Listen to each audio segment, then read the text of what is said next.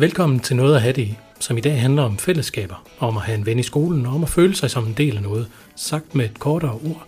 I dag handler programmet om inklusion. Vi har rådmand Tina French Nielsen og formand for Foreningen for Forældre til Børn med Særlige Behov, Malene Kvist Simone, i studiet. De er nemlig to af de stemmer, der taler højst om emnet her i kommunen. Som regel taler de ikke sammen, når vi støder på dem i aviserne, men det gør de i dag. Vi vil nemlig gerne tage fat om Nellens råd og nuancere snakken om inklusion. Undervejs vil du også møde forsker i inklusion Thomas Engsi fra UCN og inklusionsvejleder på Gandrup Skole Heidi Jansson. Jeg hedder Cornelius Corneliusen og arbejder med kommunikation her i forvaltningen, og nu har jeg vist lavet intro længe nok.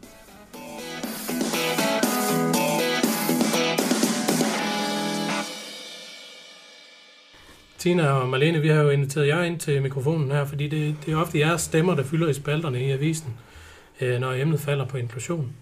Men øh, i avisen der er I i hvert fald sjældent enige, øh, og man kan også er til nærmest få det indtryk, at I kunne være uvenner. Men øh, jeg ved, at I har holdt en del møder sammen, øh, blandt andet her på forvaltningen, og indtil videre, så er der jo ikke nogen af jer, der hverken har nævet eller sparket hinanden over skinnebenene, så jeg, jeg regner med, at vi også kan forvente en ordentlig tone her i dag. Øh, men kan I ikke sige, øh, hvor uenige er I egentlig, når det handler om inklusion? Jamen, øh, hvis jeg skal lægge for, så tror jeg faktisk ikke, at øh, vi er så uenige, når det kommer til stykket. Man kan jo sige, pressen er jo altid interesseret i at sætte os op mod hinanden. Det er jo også, øh, kan man sige, deres opgave. Men jeg tror jo nok, at vi har det fælles udgangspunkt, at øh, et barns opvækst er noget af det øh, allervigtigste fundament for, at barnet lykkes i resten af sit liv. Og, øh, og der kan vi jo have nogle forskellige holdninger til, hvad vi synes trivsel er, og hvordan vi synes rammerne skal være for den trivsel. Men jeg tror, at vi er begge to mødre, og har begge to det udgangspunkt, at børn skal trives og lykkes så godt, som det overhovedet kan lade sig gøre. Øh, og så kan der jo være mange diskussioner om, hvad er, de, hvad er de rette rammer, og hvad er de rette elementer for børn, der har udfordringer. Og det er jo nok nogle gange der, hvor vi brydes lidt. Er du enig? Jamen, jeg vil sige, jeg håber ikke, at vi er så uenige, som vi nogle gange kommer til at lyde som, fordi øh, så tror jeg, det er skidt, hvis vi er så uenige. Øh, men jeg tænker, at øh, vi kommer til at fremstå meget uenige, fordi vi står med hver vores udgangspunkt. Øh, og det er jo selvfølgelig derfor, vi taler ud fra hver, hver vores udgangspunkt. Jeg taler ud fra forældrens udgangspunkt, og Tina taler ud fra, fra hele forvaltningens udgangspunkt og hele det politiske system. Øh, og derfor kommer vi selvfølgelig til at fremstå uenige øh, i det.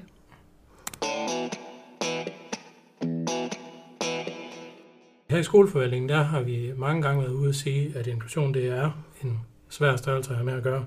Og vi er heller ikke de eneste, der synes det, når man kigger ud over hele, hele landet. Jeg vil faktisk øh, våge den påstand, at der er endnu ikke nogen, i hvert fald i Danmark, jeg kender til, der har løst udfordringen helt. Er, er der det? Hvis der er nogen, der har det, så vil jeg i hvert fald gerne høre om det. Øh, det tænker jeg ikke, der er nogen, der har.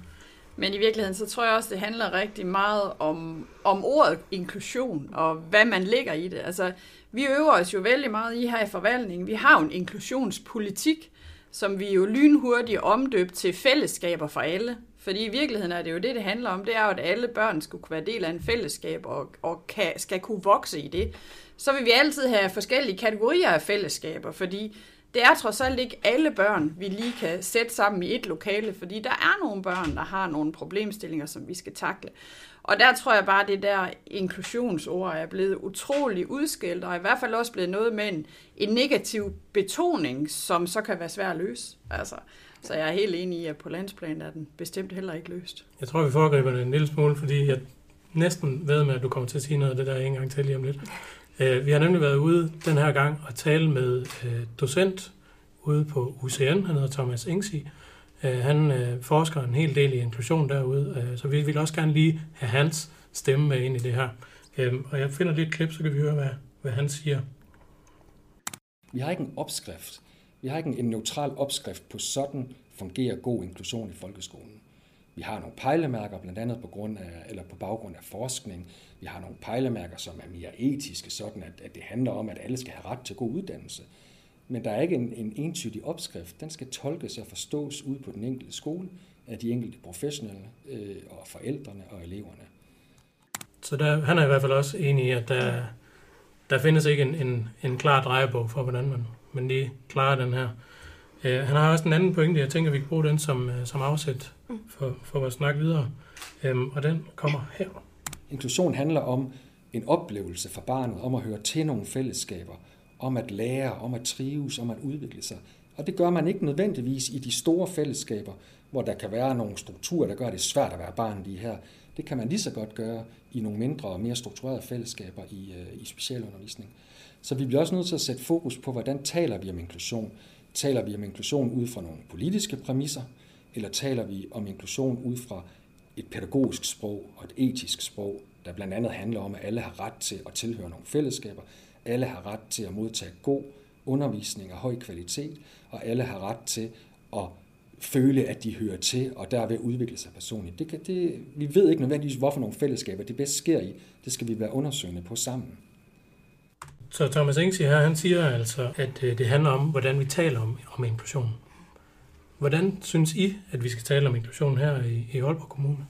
Jamen, altså man kan jo være uenig i det, han siger. Det er det er jo fuldstændig øh, sådan, som, som jeg i hvert fald også tænker inklusion. Altså det er jo netop lige, som han, øh, han siger det. Og jeg tænker også, at, at Tina har også ret i det, hun siger, når vi taler om, at ordet inklusion er blevet så fortærsket på en eller anden måde. Det er blevet, ja, det er blevet nærmest et, et fyr. Øh, og når vi taler om inklusion, så snakker vi primært om, at børnene skal være i almenskolen. Vi taler ikke om, at inklusion også kan være i specialtilbuden, eller inklusion kan være mange ting. Så, øh, så jeg tænker også, at, at Thomas har ret i, at vi skal først og fremmest finde ud af, hvad det er, vi taler om, når vi taler om inklusion. Øh, sådan vi taler det samme sprog, og vi taler om det samme, øh, for overhovedet at kunne have den her debat og diskussion.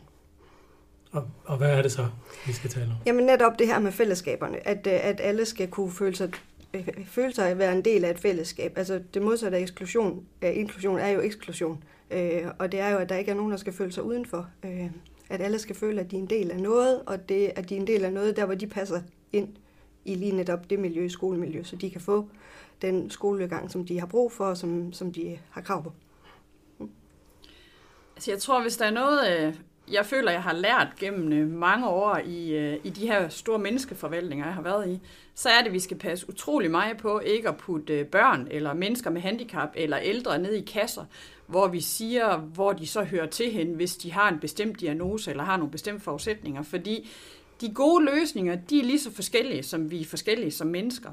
Så hvis jeg sådan skal karikere det lidt op, så kan man jo sige, at vi kan jo godt diagnostisere nogle børn, og så sige, så skal de være i de her kasser, i de her specialtilbud eller de her klasser. Men det kan jo godt være, at der er en skole øh, et sted, hvor at barnet sagtens kan rummes i den almen klasse, øh, som det egentlig går i, fordi der er en sammensætning af børn, og nogle fagligheder og nogle forudsætninger, der gør, at barnet kan lykkes og blive i sit nærmiljø. Mm. Og der tror jeg at vi er fuldstændig enige om, at, at det, det synes vi begge to er en god idé. Øhm, der hvor at, at jeg jo altid øh, bliver klynet lidt op i muren, og det er jo fuldstændig fair, for sådan skal man også gøre med os politikere en gang imellem. Det er jo der, når vi kommer i den der diskussion om, handler det her om bare om økonomi, og at vi vil forsimple nogle ting, og at vi vil bare gøre det så billigt som muligt. Nej, vi er jo lige så søgende på de gode øh, løsninger, som, øh, som alle andre er. Men vi har selvfølgelig også altid nogle rammer, men jeg tror, det er der, hvor det nogle gange bliver svært. Men, men min hovedpointe, det er bare, at jeg tror sådan helt grundlæggende på, at den rigtige løsning, den handler om det enkelte barn, og de rammer, som barnet kan være i, eller ikke kan være i. Og så er det, hvis de ikke kan være der, så skal vi selvfølgelig finde nogle andre løsninger og finde nogle andre fællesskaber.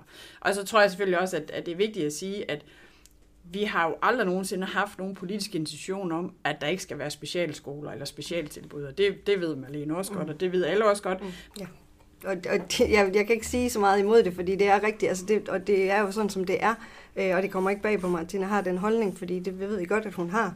Men som du også selv siger, så bliver det meget økonomisnakken, der kommer til at handle om det, og det er fordi økonomien, den kommer hele tiden ned over det, og forstyrrer den her snak. Øh, og det er, jo den ud, altså det er jo den virkelighed, som vi står i, og det bliver vi også nødt til at forholde os til. Og der bliver vi nødt til som forældre at prøve så vi kan tale den anden snak, så det ikke kun kommer til at handle om økonomi. Det glæder mig, at øh, vi skal i den anden retning, som du siger, Malene, fordi vi kan ikke stå her rundt om bordet øh, på en mandag øh, eftermiddag og finde øh, flere penge end den 50'er, jeg har i lommen. Så, så vi kan øh, tage en snak om, og, og hvad for nogle drømme og ønsker vi kunne have for, for de her børn og unge, som er i vores system.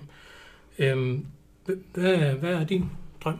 Jamen, så bliver jeg nødt til at gå tilbage til økonomien først lige, fordi min, min drøm er jo, at økonomien ikke spiller ind. Altså, at, at det ikke er økonomien, der ligesom sætter dagsordenen, øh, men at det er netop, som Tina siger, de enkelte løsninger, de enkelte, at man kigger på de enkelte børn, og hvordan at vi får dem til at trives. Der er ikke nogen, der er ikke nogen fælles løsning på det her. Der er ikke nogen... Øh, formel, vi kan sætte ned over og sige, sådan her skal det være, og sådan er det for alle børn, men at man, man netop kigger på, hvad har det enkelte barn brug for, uden at det også bliver en økonomisk snak. Og det ved jeg godt, det er et drømmescenarie i den virkelighed, som vi står i, men nu sagde du også, at vi godt må drømme lidt. så det blev det, jeg drømmer. Jamen, jeg har jo egentlig den samme drøm. Jeg vil jo også, øh, jeg vil frygtelig gerne være i de situationer også, hvor jeg ikke behøver at forholde mig til økonomien, fordi at jeg ved jo godt, at hvis vi kunne investere totalt massivt i det enkelte barn, øh, så kunne vi også nå længere, end vi kan i dag. Men vi har selvfølgelig bare nogle rammer og nogle ting, som, øh, som vi også skal holde os indenfor. Når det er sagt, så tror jeg også, øh, så tror jeg jo så heller ikke, at penge er løsningen på alt. Fordi at jeg kan jo også godt se nogle gange, hvordan det godt kan være, at vi investerer nogle steder, men, men vi får måske ikke rigtig det afkast, som vi egentlig har ønsket os. Så der er selvfølgelig den her drøftelse af økonomi, og den er jo helt afgørende, og det er også helt afgørende, at vi bruger pengene rigtigt, kan man sige. Men der er også en enorm øh, stor, øh, der er også en, et enormt stort element af, af den rigtige faglighed. Og så den der, bare den der helt menneskelige, hjertelige tilgang til at ville det enkelte barn, og netop ikke se det enkelte barn som et inklusionsbarn, men som et barn, der har ret til at være del af et fællesskab, som, som alle børn jo skal have.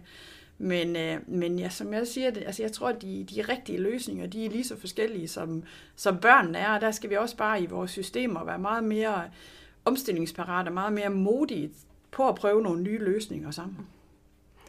Men hvis jeg må sige noget til det, så tænker jeg, altså jeg, jeg er enig i dig, at penge det er ikke alt, og økonomi er ikke alt, og det er ikke det, der, der gør, at, at vi får den, det, det drømmescenarie, vi måske har. Men jeg tænker også, at, at der er rigtig mange derude, der faktisk gerne vil det enkelte barn, og som også kan de ting, som du siger, men rammerne i folkeskolen er bare heller ikke til det. Så en anden drøm for mig kunne være, at vi også øh, kiggede lidt på de rammer, som den folkeskole, vi har i dag, den har. Fordi den passer bare ikke særlig godt til mange af de her børn med særlige behov, øh, som har brug for en rigtig meget struktur og forudsigelighed og tydelighed, og som ikke kan holde til alle de her skift, der er, og alle de her nye voksne, der hele tiden kommer ind i klassen. Øh, sådan at man måske gik tilbage til at kigge lidt på, hvordan det var en gang, hvor at der var flere børn, der i hvert fald godt kunne være i den almene folkeskole, frem for sådan som det er i dag, hvor flere og flere knækker under det. Øhm, det kan jo være svært, hvis man står som lærer alene med en klasse med 28 øh, og få håndteret de børn, der er udfordret. Og der er ingen tvivl om, at det er der, vi skal ind og kigge på, hvordan kan vi gå ud og understøtte decentralt bedre, end vi også gør i dag i forhold til at hjælpe, når der er nogle børn, der har nogle udfordringer. Fordi jeg vil også, det er jo heller ikke nogen hemmelighed, jeg vil meget hellere bruge pengene ude på den enkelte skole og prøve at understøtte det enkelte barn i at, at blive i den skole, de kommer fra, og blive i det nærmiljø, de kommer fra, fordi at, øh, at jeg synes, jeg ser, at når først man kommer et helt andet sted hen, så bliver det svært at beholde den der connect til det fællesskab, man kommer fra. Så der er rigtig mange balancer i det, og der er ingen tvivl om, at øh, jamen, vi har en stor opgave i folkeskolen til daglig. Vi har jo et, øh, et mål i vores vision, øh, noget at have det, som øh, podcasten jo har sit navn fra, som lyder, at alle skal have en ven i skolen. Mm. For mig så betyder det, eller som jeg forstår det, så betyder det, at alle skal føle sig som en del af et fællesskab, og det er også blevet sagt fællesskab mange gange. Er det rigtigt forstået, det er sådan, man kan tolke det? Ja, det kan man bestemt godt, og jeg, det er jo et af de mål, jeg elsker allermest i hele vores, øh, i, mellem alle vores øh, visioner og målsætninger, fordi jeg synes bare, den der med, at man har en at holde i hånden, skulle jeg lige til sige, det er bare så øh, sindssygt vigtigt i skolene. Så, så for mig der er det faktisk ikke kun at være del af et fællesskab. Det er faktisk også, at jeg utrolig gerne ser, at alle børn får den der ven, de kan holde i hånden, og får de der relationer med sig gennem livet, der gør, at de, at de også tænker, at øh, okay, dengang jeg gik i skole, der havde jeg faktisk øh, den der ven. Jeg tror, vi de fleste af os har sådan en, hvor vi tænker, at da jeg gik i skole, der gik jeg sammen med hende. Jeg gik sammen med en, der hed Mette for eksempel. Mette og jeg, vi var jo uadskillige, og, og godt nok er vi ikke øh, private venner i dag, men vi kan jo ikke lade være med lige at like hinanden på Facebook og have den der connect. Så altså, da vi lavede det mål, der var det jo sindssygt provokerende. Det var virkelig et af de mål, der fik øh, folk op af stolene, fordi de sagde, at man kan ikke bestemme, at alle skal have en ven. Nej, det kan man ikke, men man kan godt have det som en intention og som målsætning. Og som noget, som man lige stopper op og så tænker over. Altså det er så vigtigt, tænker at vi lige har de der værdier, som vi fælles står på øh, og forholder os til, når vi arbejder derude i, i dagligdagen. Så det er et, godt mål. Jamen, det, man kan ikke være uenig i, at alle skal have en ven i skolen. Altså, det tænker jeg, det vil være mærkeligt at sige, at det synes jeg ikke, alle skal have, fordi selvfølgelig skal alle have en ven. Alle skal gerne have en, de kan føle et fællesskab med. Det, det ved vi er super vigtigt øh, for resten af ens udvikling også. øh, at man har nogen, der holder af en, og vi ved også, hvad det betyder, hvis man er vokset op og ikke har haft venner i skolen, og ingen venner har, øh, når man går ud af skolen. Øh, det har rigtig store konsekvenser. Så selvfølgelig synes jeg, det er vigtigt. Øh, der hvor det måske kan provokere, det var lidt, at, at det kan provokere, at det bliver sådan en, en, en, at nu skal alle have en ven, og hvem er så lige, der bestemmer, hvad en ven er, og øh, i forhold til det. For nogle er så, altså så meget på overarbejde, når de er i skole, at det der med også at skulle have overskud til det sociale, det er måske rigtig, rigtig svært. Øh, og så er det ikke sikkert, at det lige er det, der er det vigtigste lige der, men selvfølgelig skal vi arbejde på, at alle også har gode sociale relationer. Øh, det er desværre ikke lykkes helt endnu, fordi vi har mange børn derude, der ikke har en ven. Øh, men jeg synes selvfølgelig, det er et godt mål at have. Der er bare så mange andre ting, der også er vigtige. Ja. Vi når jo ikke sådan et mål uden en portion arbejde. Og der har vi for eksempel nogle øh, inklusionsvejledere ude på alle skolerne, som øh, arbejder for blandt andet, at børnene har venskaber og fællesskaber i skolen. Det er ikke uden udfordringer. Vi har været ude og tale med øh, Heidi Jansson, som er inklusionsvejleder på Gandrup Skole, og jeg synes lige, vi skal høre, hvad hun siger. Jeg tænker, når vi både taler med politikerne og vores forvaltning, så er, er vi enige i det menneskesyn og hvad for nogle indsatser, vi gerne vil lave herude. Men det hænger bare ikke altid sammen med virkeligheden herude. Der er nogle børn, der har nogle komplekse situationer, og der er nogle familier, der har nogle komplekse situationer, når ens barn har det svært. Og det kræver bare meget energi og indsatser på mange forskellige planer. Altså, vi går meget ud af at få vores forældre med i samarbejde også, og det vil sige, at det giver mange møder, det giver mange indsatser, det giver mange evalueringer, og det er jo både helt nede fra elev til lærer, men også lærerteam, lærer, ledelsesteam og med forældre. Så det kræver en rigtig stor indsats, og det, det tænker jeg ikke, at det, det er realistisk alle steder. Det, det kan til tider være hårdt at være i at få enderne til at møde hinanden. Tina, det er jo en af dem, du er chef for, der står ude på en skole øh, med et vigtigt stykke arbejde foran sig, og siger, at det kan være rigtig svært at få enderne til at mødes. Hvordan er det? Jamen, det er jeg jo fuldstændig klar over, kan man sige. Det ved jeg jo godt. Øh, man kan jo sige, at vi var jo faktisk... Øh, Aalborg Kommune var en af de første skoler, der indførte en inklusionsvejleder på alle skoler, fordi vi godt kunne se, at der skulle være en dedikeret indsats til at prøve at få de her ting til at fungere ud i dagligdagen. Og også nogle systematiske værktøjer til, hvordan arbejder vi med det her på vores skole, når vi ser et barn, der ikke trives, hvad er det så for nogle mødeforer, vi skal have sat op? Hvad er det for en systematik, vi skal have sat på for, for at følge det op? Øhm, når jeg sådan kigger ud over vores skoler bredt set i dag, så kan jeg jo godt se, at der er nogle skoler, som har en større opgave end andre skoler. Og, og det handler også om, øh, det handler også om øh, øh, den sociale profil på skolen, om de øh, nærmiljøer, de er i osv. Der har vi jo faktisk øh, lige nu en ressourcemodel øh, i spil, hvor vi faktisk politisk prøver at fordele pengene en lille smule anderledes, end vi gør i dag. Og der er ingen tvivl om, jeg tror, at vores politiske udvalg er meget indstillet på at give lidt flere penge til de skoler, hvor man godt ved, at der socioøkonomisk er en lidt større udfordring. Altså hvor der er lidt flere børn, hvor vi er i forbindelse med familiegrupperne eller andre. Så, så jeg ved godt, at det er en enorm øh, stor opgave, de står med derude. Og jeg, jeg tænker, du også ved lidt om det øh, fra, fra behov. Jamen, jeg, jeg, bliver, jeg bliver sådan lidt i alt det der, fordi jeg tænker jo bare, jamen altså, de her børn med særlige behov og udsatte børn generelt, de kommer fra alle lag og samfundslag og alle familier. Øh, og nogen har, ja, øh, har relation til familiegruppen eller specialgruppen, men der er også mange, der ikke har. Så jeg, jeg, det bliver svært at kigge på det på den der måde. Øh, jeg tænker, at, øh, at jeg har i hvert fald svært ved at finde skoler, hvor der ikke er øh, nogen som helst udfordringer, hvor man tænker, at her får vi bare alle enderne til at hænge sammen, og her lykkes det bare med inklusionen og, og de her ting. Øh, selvfølgelig er de små skoler, har de nogle lidt andre muligheder, det er der ingen tvivl om, øh, i at lave de mindre klasser og mindre rammer og, og sådan nogle ting, men så er der nogle andre udfordringer der, for eksempel når børnene skal over på de store skoler i, i udskolingen blandt andet. Så, så jeg har svært ved at se på det helt på den der måde, men altså, det er jo noget, hvor det er du også mere inde i sådan rent forvaltningsmæssigt, og, og den måde, som I kigger ned på det i forhold til økonomien og alle de der ting.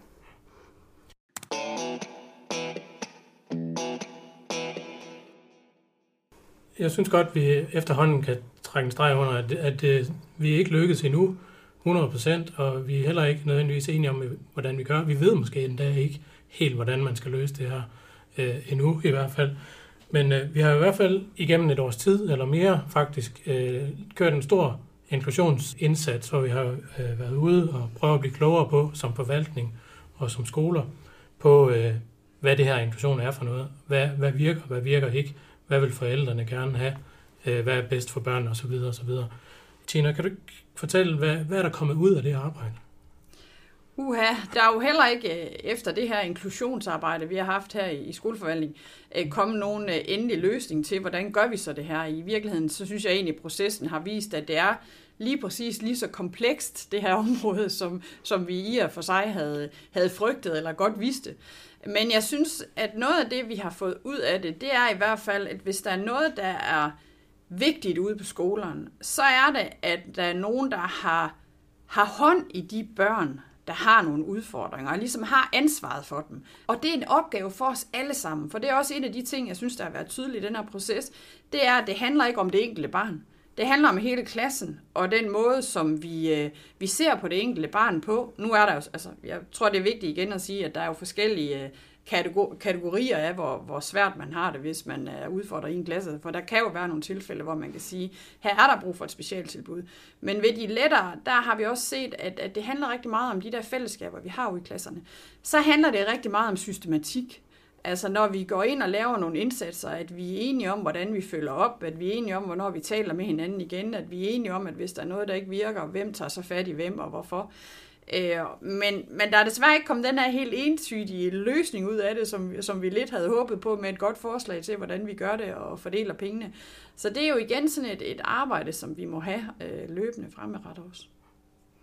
Hvad synes du, der er kommet ud af, Jamen, af, jeg af synes, hele det store stykke arbejde? Jeg synes, det har været en rigtig spændende proces, og, øh, og vi har som behov også fået lov at være en del af den, og det har været rigtig dejligt at blive inkluderet i det arbejde, øh, fordi det er jo også rigtig vigtigt, at vi faktisk også bliver hørt i det, øh, og det synes jeg, at skoleforvaltningen også skal have ros for, at, at vi har fået lov at være en del af det og været med, og, og det baggrundsnotat, der er kommet ud af det, vil jeg også sige, at det kan vi kende rigtig meget. Altså det, det viser virkelig den virkelighed, som, som vi ser og som vi hører derude. Øhm, og det er, det, det er det baggrundsnotat, jeg tænker, der er rigtig vigtigt at kigge på. Og, øh, og så er det jo derudfra, at man så skal i gang med at finde ud af, hvordan er det så, vi løser nogle ting. Og der, der er kommet nogle tiltag, øh, som er blevet politisk vedtaget nu, efter at de værste ting blev pillet fra. Øh, så er der kommet nogle, nogle tiltag, som nu gerne skulle ud og virke derude, øh, forhåbentlig. Og så kommer vi tilbage til økonomien, fordi hvis så de igen bliver ved med at fjerne alle pengene til det, så lykkes det bare heller ikke. Altså, så, så kan vi jo blive ved med at snakke og være i proces og fortælle, hvad det er, der ikke virker derude, og hvad det er, der er problemet, hvis det er, at, at tiltagene ikke får lov at komme ud og virke, øh, så vi kan få det prøvet af. Og så er jeg bare nødt til at sige, at ting tager tid, øh, men samtidig så skal vi selvfølgelig sørge for, at der ikke er nogen børn, der lider i den her tid, hvor tingene skal have lov at komme i, i gang og komme til at virke derude. Øh, og det tænker jeg, det er rigtig, rigtig, rigtig vigtigt. Fordi lige nu er der børn, der lider under det her. Hvad er den største udfordring i det her inklusionsarbejde? Den største udfordring, synes jeg, er rammerne derude, øh, tiden, øh, kompetencerne og viden. Det var lidt flere end bare én ting, fordi det hænger sammen det hele øh, ude i almenskolen. Altså hvis vi skal have flere børn til at kunne blive i almenskolen, og det er vi ikke fra behovsside modstander af. Øh, vi synes også, det er vigtigt, at de børn, der overhovedet kan være i almenskolen og kan være i deres nærmiljø, de skal være der. De børn, som ikke kan, og som har brug for et specialtilbud, de skal selvfølgelig have et specialtilbud, uden først at være øh, voldsomt belastet og være helt nede og ligge, før de kommer derud. Øhm, men hvis vi skal have det til at virke, så, så er der bare nogle ting, der er nødt til at skal ændre sig ude i vores folkeskole. Og det er ikke kun ting, der er nødt til at ændre sig i Aalborg Kommune. Det er jo også noget, der, der hænger helt sammen med på landsplan. Så det er ikke alt sammen, at Tina kan stå til ansvar for. Trods alt. Nej, for man kan jo sige, at alt andet lige, så tror jeg godt, vi kan blive enige om, at det er blevet mere komplekst samfund at være menneske i, en dag, i dagen, da vi var børn. Altså, der er der jo sådan et anderledes øh, forventningspres mange steder fra, så jeg tror heller ikke, det her kan ikke isoleres til et, øh, et skoleproblem. Øhm, jeg er jo nok, altså, jeg er jo nok helt sikkert tilhænger af, at så mange børn som muligt skal blive i den helt almindelige folkeskole, der hvor de bor. Fordi jeg synes bare, det er det, der bidrager bedst samlet set. Så må man jo sige, at jeg tror så også godt, vi kan blive enige om, at vi, vi har jo faktisk øh, gjort alt, hvad vi kan for at lave de pladser, der er brug for øh, i forhold til børn, der er udfordret. Altså vi, vi har jo lavet rigtig mange flere pladser på specialområdet i de seneste år, fordi vi kunne se behovet, det har været der. Øh, men, men der er ingen tvivl om, at som skolerådmand er jeg også bekymret for, at, øh, at kurven bare bliver ved med. Hvis den fortsætter opad, så bliver vi noget udfordret på det hele, både menneskeligt og økonomisk det er bare lige for, der, der er mange ting i det, du siger, jeg får lyst til at kommentere på, men, men første del er jo lidt, at det er rigtigt nok, at lige nu der har vi en, en stigning, men hvis vi går tilbage til før 2012, hvor inklusionsloven kom, så er det jo ikke fordi, vi er steget ret meget i forhold til det. er jo fordi, at der kom den her inklusionslov, der gjorde, at vi så begyndte, eller I begyndte at underbudgetere, eller budgetere lidt længere ned i, at vi tænkte, der skulle flere børn ud og være ude i almenskolen. Og dermed så røg kurven nedad, og nu er den så op i niveau igen, og lidt højere op også, fordi det er rigtigt nok, lige nu har vi rigtig mange børn, der har brug for et specialtilbud, fordi de ikke kan være i den almindelige skole, som vi har lavet i dag, og fordi at de ryger simpelthen ned og knækker på det. Også børn, hvor jeg tænker, de burde ikke skulle sidde ude i et specialtilbud. Øh, de burde mm. faktisk kunne rummes i almindelig skolen, og det her det er, er forkert, den udvikling, vi har lige nu, mm. fordi vi har nogle børn, som, som faktisk ikke burde sidde ude i specialtilbudene men som, som der ikke er andre muligheder for. Så det bliver lidt pest eller kolera for de her børn her, øh, fordi at de kan heller ikke holde til at være i almenskolen. Og så står man som forældre og skal sige, hvad er så bedst for mit barn? Er det, at de sidder derhjemme og har selvmordstanker og er ved at, at gå til over og skal være på overarbejde ude i den her almenskole, eller skal de hellere sidde over i det her specialtilbud, velvidende at vi heller ikke tænker, at det er det rigtige for dem. Øh, så vi har en kæmpe udfordring i den her del. Altså, jeg, jeg synes jo i virkeligheden, at, øh, at nøglen her er lige præcis det, som vi er enige om, at der sidder nogle børn i specialtilbud, der burde være tilbage i almindeskolen. Og, eller burde være i almindeskolen. Og det er den nøgle, vi skal, vi skal have fundet nøglen til, hvordan det kan lykkes. Fordi det, det, er, altså, det er jo også en nødløsning, det vi gør, kan man sige, i dag med netop at oprette flere specialklasser, fordi vi ligesom erkender, jamen de kan ikke blive tilbage i almindelig skole. Det er for hårdt for dem selv, det er for hårdt for klassekammeraterne, øh, det er for hårdt for rigtig mange. Vi kan også bare se nogle steder, hvor det kan lykkes, og nogle steder, hvor det ikke kan lykkes. Og, og det er der, hvor vi skal have fundet den der nøgle til at finde de der systematikker og den faglige tilgang til, at vi kan få det til at lykkes. Øh, og så jeg tror jeg at vi er meget enige i, at øh, vi vil hellere investere for, for tidligt end for sent i det her, fordi jeg er helt enig med dig i, at der skal ikke sidde børn derude, der bliver så presset, øh, at de slet ikke har lyst til at komme i skole. Det er rigtig ærgerligt, når det sker.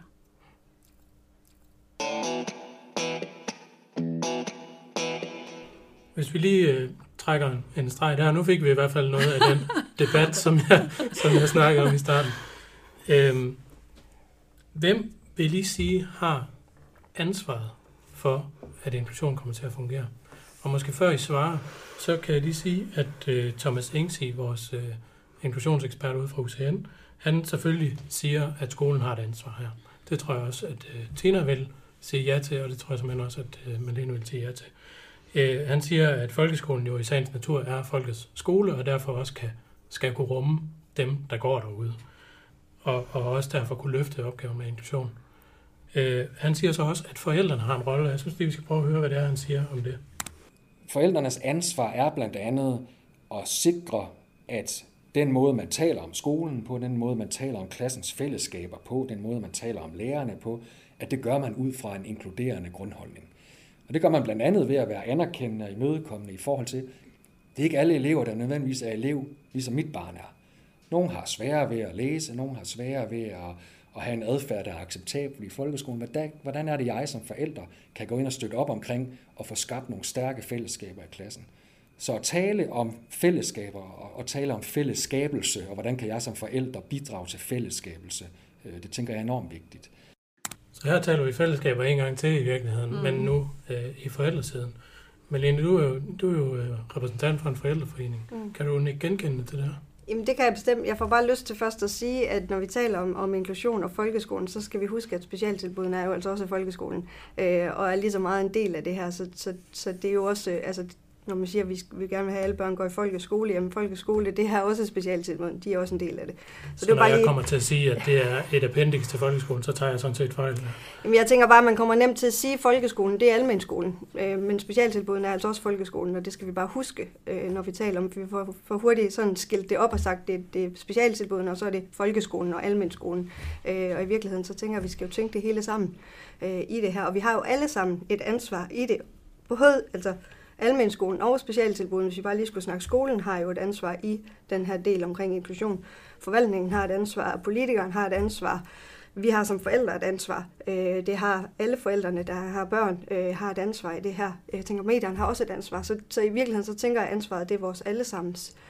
Altså jeg tænker jo, det egentlig er ret entydigt, hvem der har ansvar, fordi at, det, det har vi jo selvfølgelig, kan man sige. Politisk, der har vi jo et ansvar for, at vi har en, en folkeskole i dag, der kan, kan rumme alle børn, og en skole, som øh, alle børn har lyst til at gå hen til. Så den er sådan ret entydig. Det, der selvfølgelig er vores udfordring, det er, at vi kan jo ikke løse det alene. Altså, vi kan ikke øh, løse barnets udfordringer, uden forældrene er en del af det. Både, både de forældre, som, som har et, børn, der, et barn med nogle særlige udfordringer, men også alle de andre forældre i klassen eller i skolen. Øh, og også alle de fagprofessionelle selvfølgelig. Så vi vil aldrig nogensinde kunne løse det alene. Hvis du kigger på papiret og ser, hvem der har ansvaret, så har vi ansvaret. Men vi kan ikke løse den her opgave alene, det er der ingen tvivl om. Øhm, og vi kan se en udvikling lige nu, hvor at, øh, at vi er smallere i forhold til, hvordan der er plads til alle i den almene folkeskole. Og så, som jeg så altid plejer lige at understrege, vi har ikke nogen ambition om, at der ikke er noget, der skal hedde specialskoler eller specialklasser fremadrettet, for det vil der være brug for. Altså, der er nogle børn, der er født med så svære handicaps, at de ikke kan være en del af en, en almindelig folkeskole. Det vil ikke være værdigt, værdigt for dem, hverken for dem selv eller for, for dem, de skal være sammen med. Øh, men, men men almen begrebet er smallet, og det er det, vi skal prøve at sprede igen og gøre bredere igen. Det er der ingen tvivl om. Men ansvaret er ret entydigt. Det, det ligger på vores skuldre politisk. Vi har talt meget om udfordringer øh, og, øh, og, og det, som måske fungerer knap så godt, hvad vi godt kunne tænke os. Men programmet hedder jo noget at have det i. Øh, så er der ikke noget i inklusionsarbejdet, vi kan være stolt af. Og mens I står og tænker lidt over det, så kan vi lige høre, hvad Heidi Jansson siger om det? Nu taler jeg ud fra min egen. Jeg synes, vi lykkes med at have en tæt dialog med vores forældre og de eksterne samarbejdspartnere, vi har, når vi er arbejder omkring børn. Det kan være vores egen forvaltning, det kan være vores PPR, det kan være socialforvaltning, familiegruppe. Når vi får helhedsindsatsen omkring barnet, når alle er aktører omkring eleven, så synes jeg, at vi tit kommer i mål. Og det er helt fra eleven selv til teamet, til forældrene, til også indsatspersoner og de eksterne samarbejdspartnere. Når der er tid til at få lavet et individuelt forløb, som virkelig er tilpasset den elev, hvor den er nu, så synes jeg, vi kan, så formår vi at nå langt med eleven. Så det er ikke helt skidt, øh, det hele, trods alt. Hvad, hvad siger du, Malene? Er der, er der noget, hvor du synes, at øh, folkeskolen i Aalborg Kommune lykkes? Altså hvis jeg skal tage det sådan på et helt overordnet plan, øh, og i det, det, vi sidder i her nu, og ikke ude på skolerne, så vil jeg sige, der hvor jeg synes, vi lykkes, det er faktisk, at vi talesætter tale sætter problemerne. At vi tør at, at stå her og lave den her podcast. At vi tør at gå i dialog. Når jeg kigger rundt på de andre kommuner, som jeg jo snakker meget med, de forældregrupper, der er der rundt omkring, så bliver jeg faktisk rigtig glad og stolt over den måde, som vi er lykkes at komme i dialog i Aalborg Kommune. Den måde, at, at vi to kan stå her ved siden af hinanden og snakke lige nu. Øh, at vi får lov at blive inviteret ind og være en del af hele den her inklusionsproces og bidrage med det, som vi kan, og, og, og bliver lyttet til. Øhm, det synes jeg faktisk er noget der, hvor jeg synes, vi lykkes. Det kan godt være, at det ikke er, har afspejlet sig helt derude endnu, så det er lykkes også helt ned til, at det også hjælper for børnene. Men jeg tror bare det, at vi tør at tage de her dialoger og den debat, og vi tør at tage det på dagsordenen, øh, det er også noget af der, hvor vi er på vej frem øh, i forhold til det. Når jeg så spørger nogle af forældrene, for det gjorde jeg i går, og spurgte jeg, hit me med de der gode inklusionshistorier der. Fortæl mig de gode historier, så jeg også kan tage dem med øh, i forhold til det. Så, øh, så er så nødt til at sige, at det er ikke mange, der kommer. Øh, der kommer nogen, og nogle af dem er, er gode inklusionshistorier fra specialtilbudene, hvor det faktisk øh, er lykkes øh, med nogle af de her børn, hvor de er inkluderet i specialtilbudene, hvor det faktisk er blevet det rigtig gode for dem, og nogen, hvor de har fået lov til at være i det her specialtilbud hele deres øh, folkeskoletid, og så gå ud på en almindelig ungdomsuddannelse og klare sig uden øh, nogen form for afskærmninger eller, eller nogen inklusionstilbud derude, fordi de har fået den ro og den gode skolegang, som de skulle have i deres specialtilbud. Så har jeg også nogle enkelte historier, hvor det lykkes ude i den almindelige folkeskole, og der er jeg nødt til at sige, at det, der kendetegner, det er, at der er noget fagpersonale derude, der knokler øh, rigtig, rigtig, rigtig hårdt for det her, det skal lykkes. Der er nogen, der bare har en viden og en forståelse med sig, som gør, at de kan lave nogle af de her ting. Og så lykkes det bare der, hvor man lytter til hinanden. Der, hvor man lytter til forældrene og tager forældrenes perspektiver med ind i det. Og så lykkes det, når vi øh, tør at være åbne med hinanden, altså når vi tør at være åbne over for de andre forældre i klassen omkring vores barns øh, øh, udfordringer. Når vi generelt øh, kan tale sammen, så lykkes det.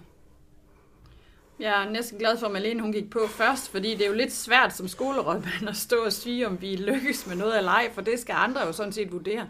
Men jeg er meget enig med dig, når du siger, at at vi har i hvert fald dagsordensat det, og der er ingen tvivl om, at, at jeg tror, at alle også øh, mener og tror og synes, at vi knokler os som heste for at finde de rigtige løsninger, og prøver at finde den der nøgle til, hvordan kan vi øh, knække den der kurve, så, ikke som, altså, så vi ikke bare fortsætter med at få brug for, at der skal være flere og flere børn, der får nogle særlige tilbud. Altså, jeg, jeg synes jo, at vi har kastet håndklæden i, i ringen, også politisk, og sagt, at vi laver de pladser, som der er brug for, øh, så var det jo altid skønt at kunne lægge endnu flere penge ud i almenskolen, for at prøve på at få det til at lykkes endnu mere derude til daglig, kan man sige. For det tror jeg, det bliver en af de, altså det bliver en af de næste ting, vi kommer til at kigge på. Hvordan kan vi, er der, hvordan kan vi bedre støtte derude for netop at få de der rigtige fagligheder i spil, for at få det til at lykkes.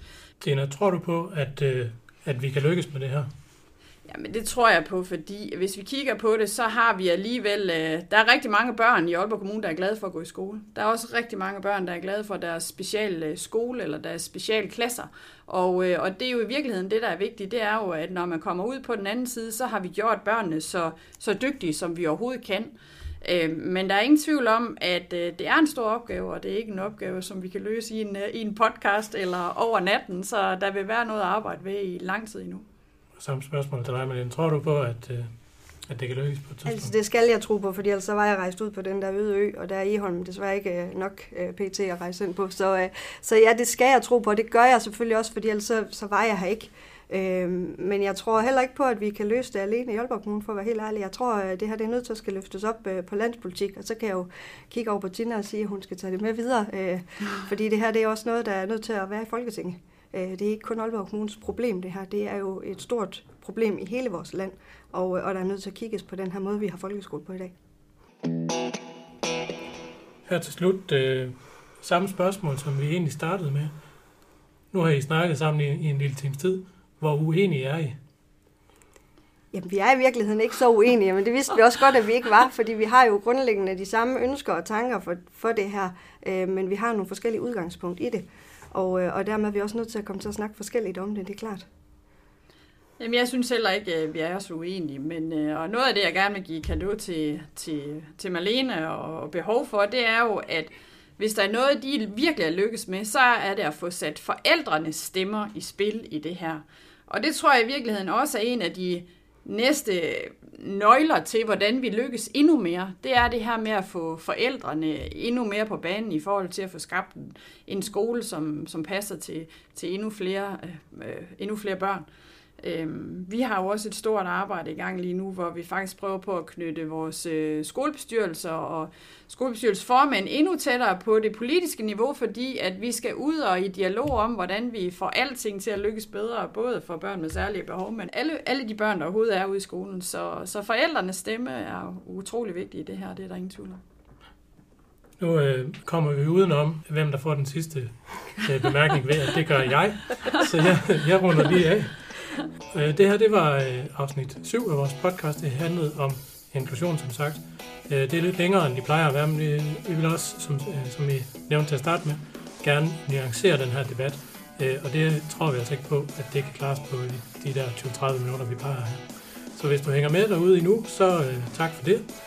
Øh, og næste gang, der handler det om teknologi. Der er vi altså i en helt anden boldgade. Husk at lytte med fremover også. Øh, find os, hvor du finder din øh, podcast normalt, eller på nogethatdk.dk-podcast. Hvis du nu øh, sidder derude og brænder ind med et emne, eller du gerne vil være med, eller kender nogen, der kunne være rigtig god, som øh, arbejder her i kommunen, så skriv til os på kommunikation-skole Det var det for noget at have det i denne gang. Vi høres ved næste gang.